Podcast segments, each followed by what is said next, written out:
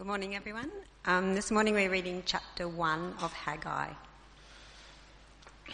In the second year of King Darius, on the first day of the sixth month, the word of the Lord came through the prophet Haggai to Zerubbabel, son of Shealtiel, governor of Judah, and to Joshua, son of Jozadak, the high priest.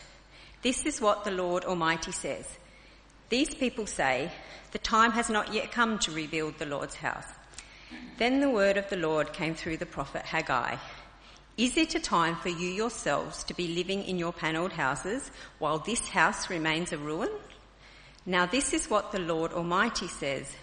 Give careful thought to your ways. You have planted much, but harvested little. You eat, but never have enough. You drink, but never have your fill. You put on clothes, but are not warm. You earn wages, only to put them in a purse with holes in it. This is what the Lord Almighty says. Give careful thought to your ways. Go up into the mountains and bring down timber and build my house so that I may take pleasure in it and be honoured, says the Lord. You expected much, but see, it turned out to be little. What you brought home, I blew away. Why? declares the Lord Almighty because of my house, which remains a ruin, while each of you is busy with your own house. Therefore, because of you, the heavens have withheld their dew and the earth its crops. I called for a drought on the fields and the mountains, on the grain, the new wine, the olive oil, and everything else the ground produces, on people and livestock, and on all the labour of your hands. Then Zerubbabel, son of Shealtiel, Joshua, son of Jozadak, the high priest, and the whole remnant of the people obeyed the voice of the Lord their God and the message of the prophet Haggai, because the Lord their God had sent him, and the people feared the Lord. Then Haggai, the Lord's messenger, gave this message of the Lord to the people. I am with you, declares the Lord. So the Lord stirred up the spirit of Zerubbabel, son of Shealtiel, governor of Judah, and the spirit of Joshua, son of Jozadak, the high priest, and the spirit of the whole remnant of the people. They came and began to work on the house of the Lord Almighty, their God, on the 24th day of the sixth month. Good morning, everyone. Um, and sorry, Heather, for that horrible reading. Um, um, as Jack has said earlier, my name is Hendray, and um, I'm a minister in training here at Trinity Church Unley while I'm studying at the Bible College of South Australia. And um, as we've just heard, um, for the next two weeks, we will be looking at the book of Haggai. Now, Haggai is no doubt one of those books that's in the portion of the Bible that is less often ventured. I don't know how many of you were having a bit of a flipping back and forth trying to find it during the reading. Hopefully you got there before the end. Um, but I'm sure those of you who opted for the Bible app were grateful for that too. Um, the book of Haggai is one of the 12 prophetic books at the end of the Old Testament, um, which is known as the minor prophets. Now, minor prophets is not to suggest that their work is insignificant, but it's more just a comment on the length of these books when compared to those that make up the four major prophets.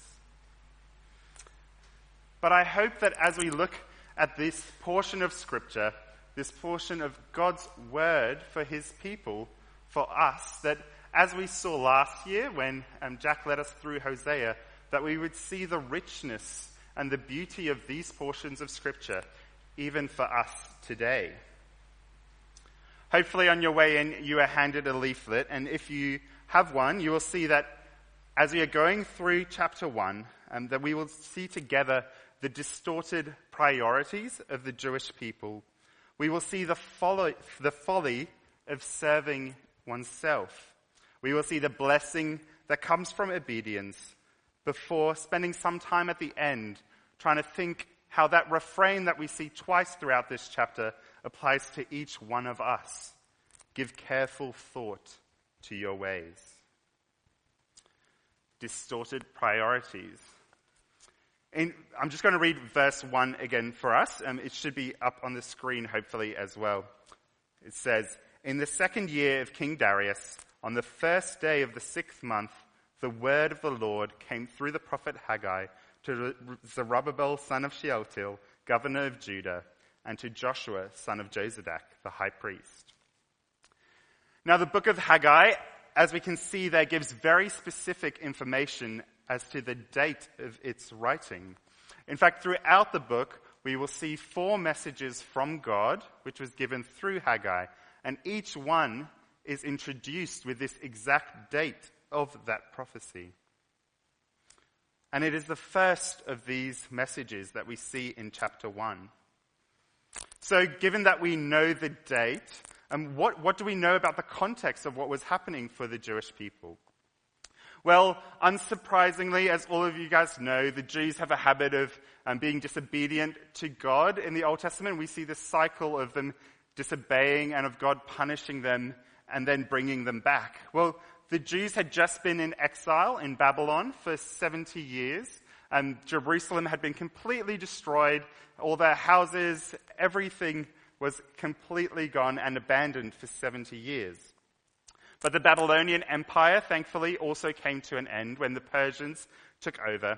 And King Cyrus, um, in his kindness to the Jews and in God's sovereignty, um, allowed all the exiled nations to return um, to the land where they were from. And so that's what many of the Jewish people did. They returned to Jerusalem and they began to rebuild their city. Now, inevitably, there was a lot of work ahead for them. There was a whole city to rebuild. It was going to be a big job, but the people were excited to be home. They were hopeful that, that given that their exile is over, a season of blessing from God was coming. So, only two years into their return from exile, two years into their time back at Jerusalem, the Jews began to rebuild the temple with much excitement and jubilation. And the book of Haggai picks up 16 years after the start of that construction, 18 years post the end of exile. Sorry. Um, so I, I, need to be a bit careful what I say um, next about. So it's maybe not a bad thing that the mic wasn't on, but um, what I need to be a bit careful what I say about the construction industry, or my father-in-law might need to have some words with me. Um, but builders are a bit of an interesting breed, I think. I'm I'm not entirely sure whether they are just the most optimistic portion of our population um, whether they just are very good at using the poetic license in their sales pitches, or whether they actually operate on a different calendar system that maybe uses the moon or something. But I've never heard of a building project that is finished on time. There always seems to be something that goes wrong, something that gets in the way. Whether it be bureaucracy or red tape, miscommunication between the trades, or timber shortages sparked by a global pandemic. But in Haggai 1 verse 2, we see clearly that something has gone wrong here. As it says, this is what the Lord Almighty says. These people say the time has not yet come to rebuild the house of the Lord. The time has not yet come. Well, they lay this foundation 16 years ago. What on earth do they mean the time has not yet come to rebuild the temple? Clearly something had gone wrong. But do you also see in this message from God how he refers to the Jews? He calls them these people. Clearly the relationship between God and his people was strained. Now, Ezra chapter 4 helps us fill in a lot of the gaps of what had actually been going on in this first portion of the Israelites' time back in Jerusalem. And so I'm just quickly going to read the whole of the chapter for us, just because I think it's helpful in giving us that context. And it should be up on your screen, hopefully, as well. Okay, so when the enemies of Judah and Benjamin heard that the exiles were building a temple for the Lord, the God of Israel, they came to Zerubbabel and the heads of the families and said, let us help you build, because like you, we seek your God and have been sacrificing to him since the time of Esarhaddon, king of Assyria, who brought us here. But Zerubbabel, Joshua, and the rest of the heads of the families of Israel answered, You have no part with us in building a temple to our God. We alone will build it for the Lord, the God of Israel, as King Cyrus, the king of Persia, commanded us. Then the peoples around them set out to discourage the people of Judah and to make them afraid to go on building. They bribed officials to work against them and frustrate their plans during the entire reign of Cyrus, king of Persia, and down to the reign of Darius, king of Persia. At the end of the reign of Xerxes, they lodged an accusation against the people of Judah and Jerusalem. And in the days of Artaxerxes, king of Persia, Bishlam and Mithredath, Tabeel and the rest of his associates wrote a letter to Artaxerxes the letter was written in Aramaic script and in the Aramaic language. Rehum, the commanding officer, and Shimshai's secretary wrote a letter against Jerusalem to Artaxerxes the king as follows. I might just jump to verse 11. To King Artaxerxes, from your servants in Trans Euphrates, the king should know that the people who came up to us from you have gone to Jerusalem and are rebuilding that rebellious and wicked city. They are restoring the walls and repairing the foundation. Furthermore, the king should know that if the city is built and its walls are restored, no more taxes, tribute, or duty will be paid. And eventually the royal revenues will suffer.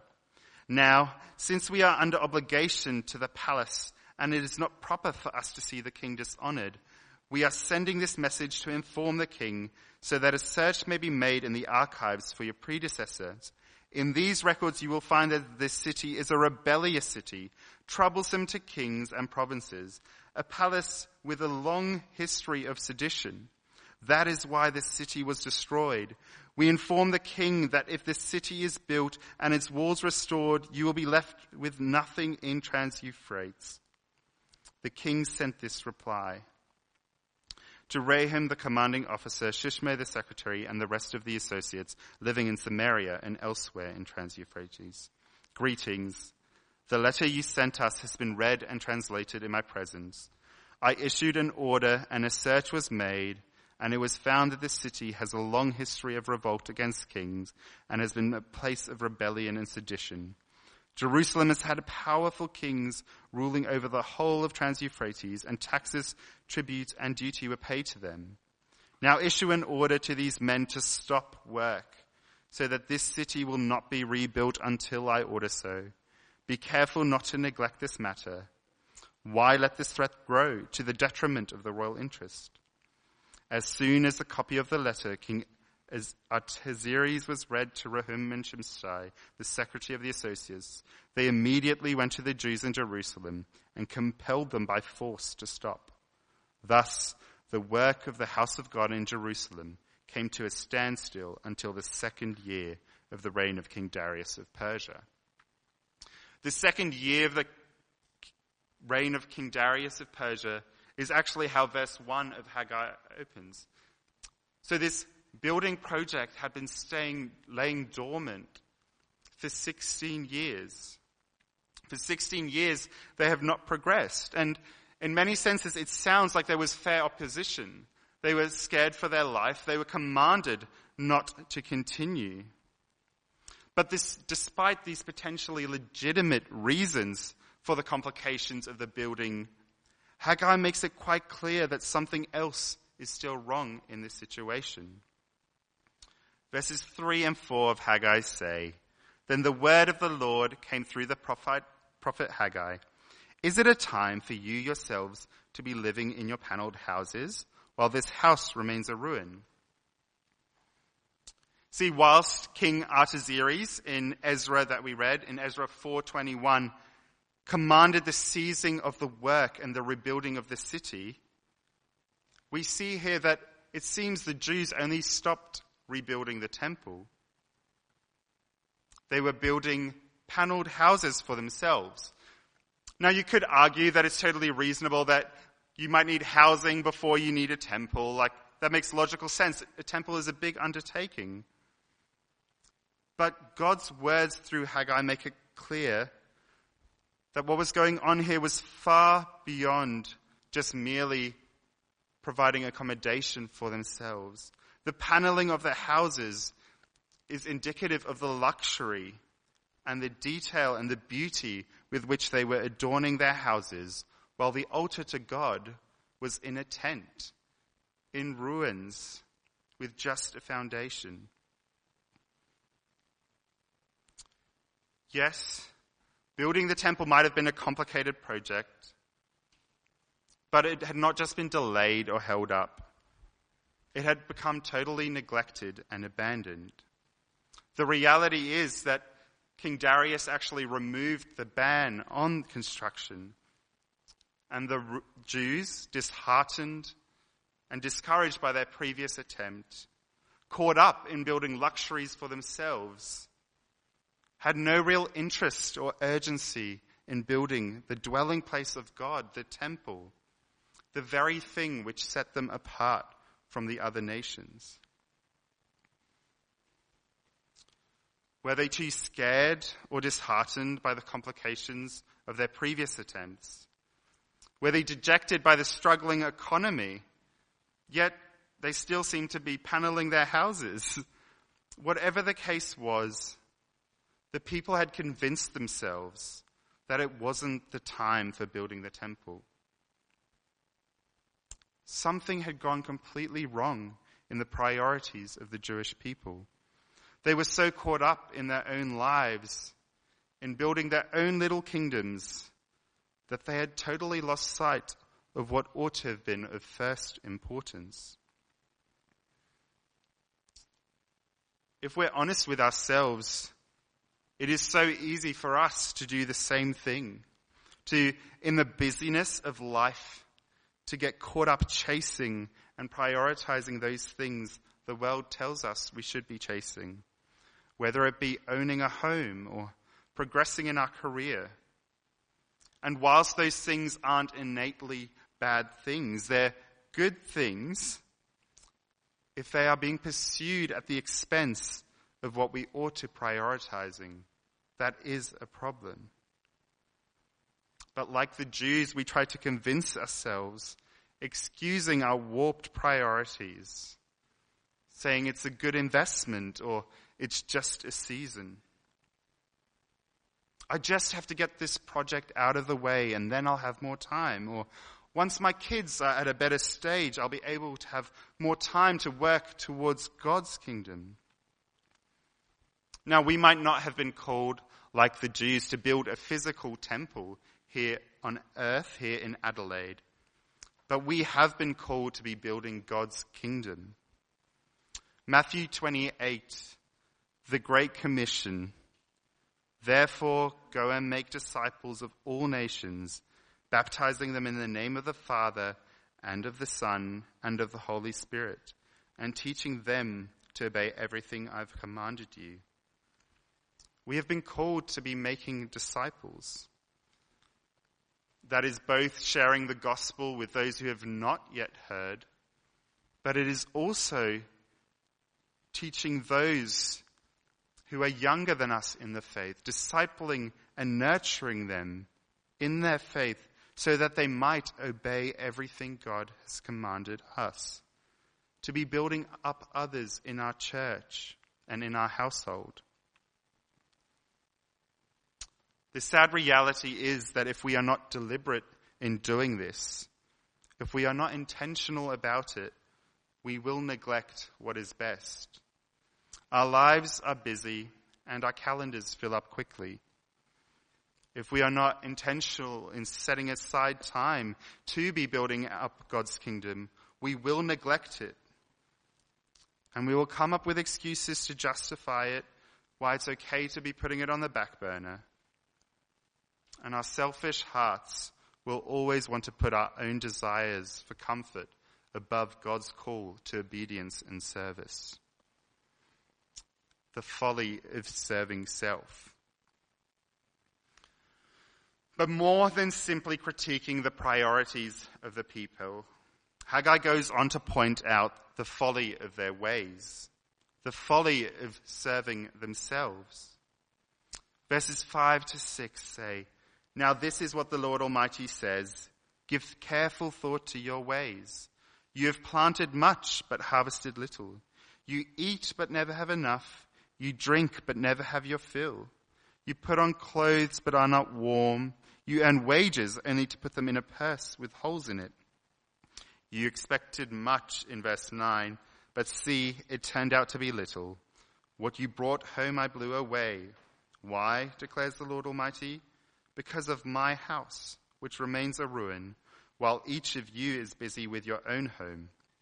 Therefore, because of you, the heavens have withheld their dew and the earth its crops.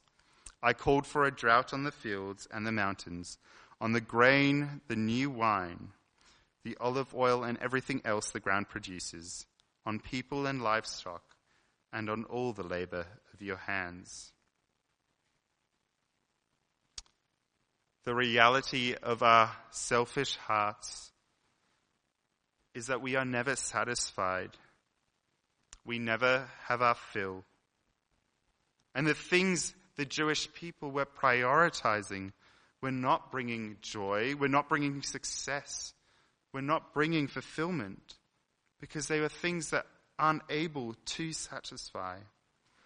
The Jewish people had removed God from his rightful place at the center of their lives. And the reality that Haggai reminds them of is that this affects every aspect of our life. It affects their home life, their work, everything.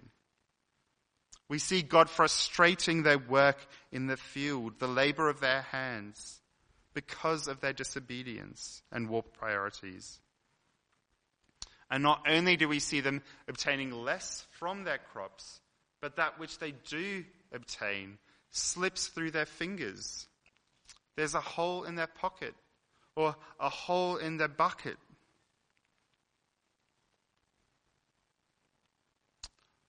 It can be easy for us to be tempted into thinking we can compartmentalize our life. That our relationship with God won't affect our friendships, our work, our marriage. But the reality is that it affects every aspect of our life.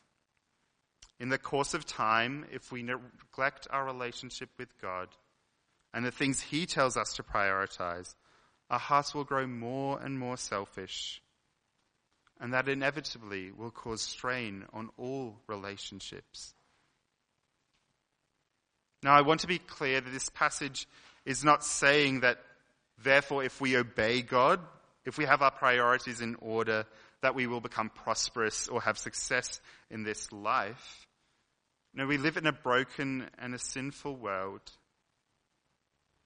But the reality remains that nothing but God and living for Him can ultimately satisfy, can bring true joy and the blessing which will remain. Serving ourselves will always leave us wanting more and will always ultimately leave us empty and disappointed. The blessing of obedience. Somewhat surprisingly, what follows this call to action of Haggai this wake up call for the people is obedience. After all that complacency for 16 years and no progress being made on the temple, within 24 days of Haggai's first message, the people responded in obedience. Reading from verse 12. Then Zerubbabel son of Shealtiel, Joshua son of Jodak, the high priest, and the whole remnant of the people obeyed the voice of the Lord their God and the message of the prophet Haggai, because the Lord their God had sent him, and the people feared the Lord. Then Haggai, the Lord's messenger, gave this message of the Lord to the people. I am with you, declares the Lord. So the Lord stirred up the spirit of Zerubbabel, son of Shealtiel, governor of Judah, and the spirit of Joshua, son of Jozadak, the high priest, and the spirit of the whole remnant of the people. They came and began to work on the house of the Lord Almighty their God on the 24th day of the sixth month. The people recognized that it was God speaking through Haggai and obeyed. God, in his kindness, did not abandon the people in their hopelessness and disobedience, but sent Haggai to them. And in his kindness, he gave them ears to hear to recognize his word to them, and to stir up their spirits to obey. And so, because of their obedience, because of their reoriented priorities, we see God in verse 13 declaring the blessing that comes from obedience. I am with you, says the Lord. In the midst of their hopelessness, God encourages and comforts them with the only thing that can truly comfort and satisfy God's presence. And that's not just something God promised the people here in the building of this temple, but it is also exactly what God said to his disciples and to us in our call to build his kingdom. The Great Commission ends in verse 20 with, And surely I am with you always to the end of the age. We are a blessed people. No longer, like the Jews, do we need a physical temple to be near our God, because through Jesus, through God's Son's death in our place, through his resurrection and defeat of death, our bodies now are the temple. The Holy Spirit dwells in our bodies. God is with us, is in us. And therefore we are not alone in the task he has given us. But he has given us his spirit to strengthen and to embolden us. He has given us his spirit to call us out on our warped priorities and our lame excuses. Have you given careful thought to your ways? Somewhat frighteningly, frighteningly scarily, um, we are already halfway through January. Most of us are back at work, and the reality is that if we are not careful, this year could just fly by. Have you given careful thought to your ways?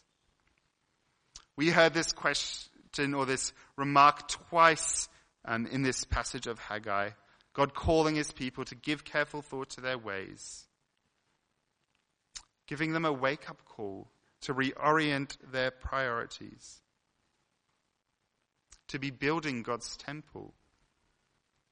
So, how will we be building God's kingdom this year?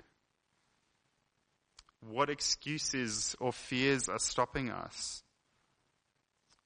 What plans, hopes, dreams, and comforts of our own do we need to neglect or give up in order to prioritize that which is of most importance? Now, I just want to be clear that this is not a recruitment drive.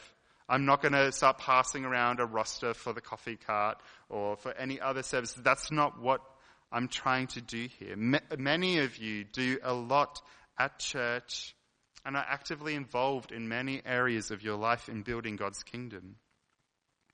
But for all of us, even those who do do a lot for God's kingdom, it is so easy to get our priorities warped.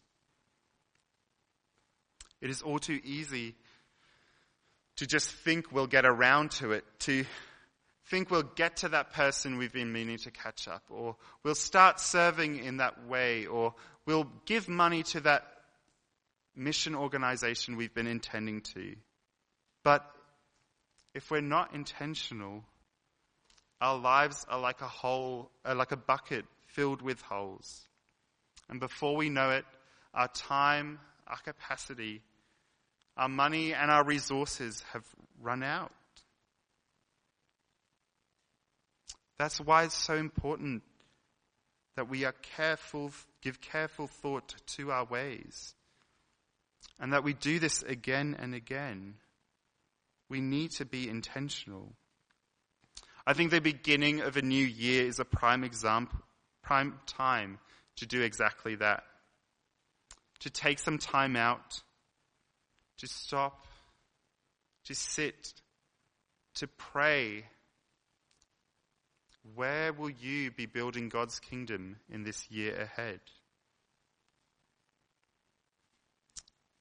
I know that might be a hard question for us to get to the specifics in just a short moment. And so I'm not going to ask you guys to do that. But what I do want to ask you is to right now, in the minute ahead, grab your phone, grab a piece of paper, and write down, book in a time, half an hour, an hour, and sometime in the week ahead, to sit down with God and to pray that He might show you where He might be calling you to be partaking in the work of building His kingdom this year. I'll give you a minute for that and then I'll close in prayer.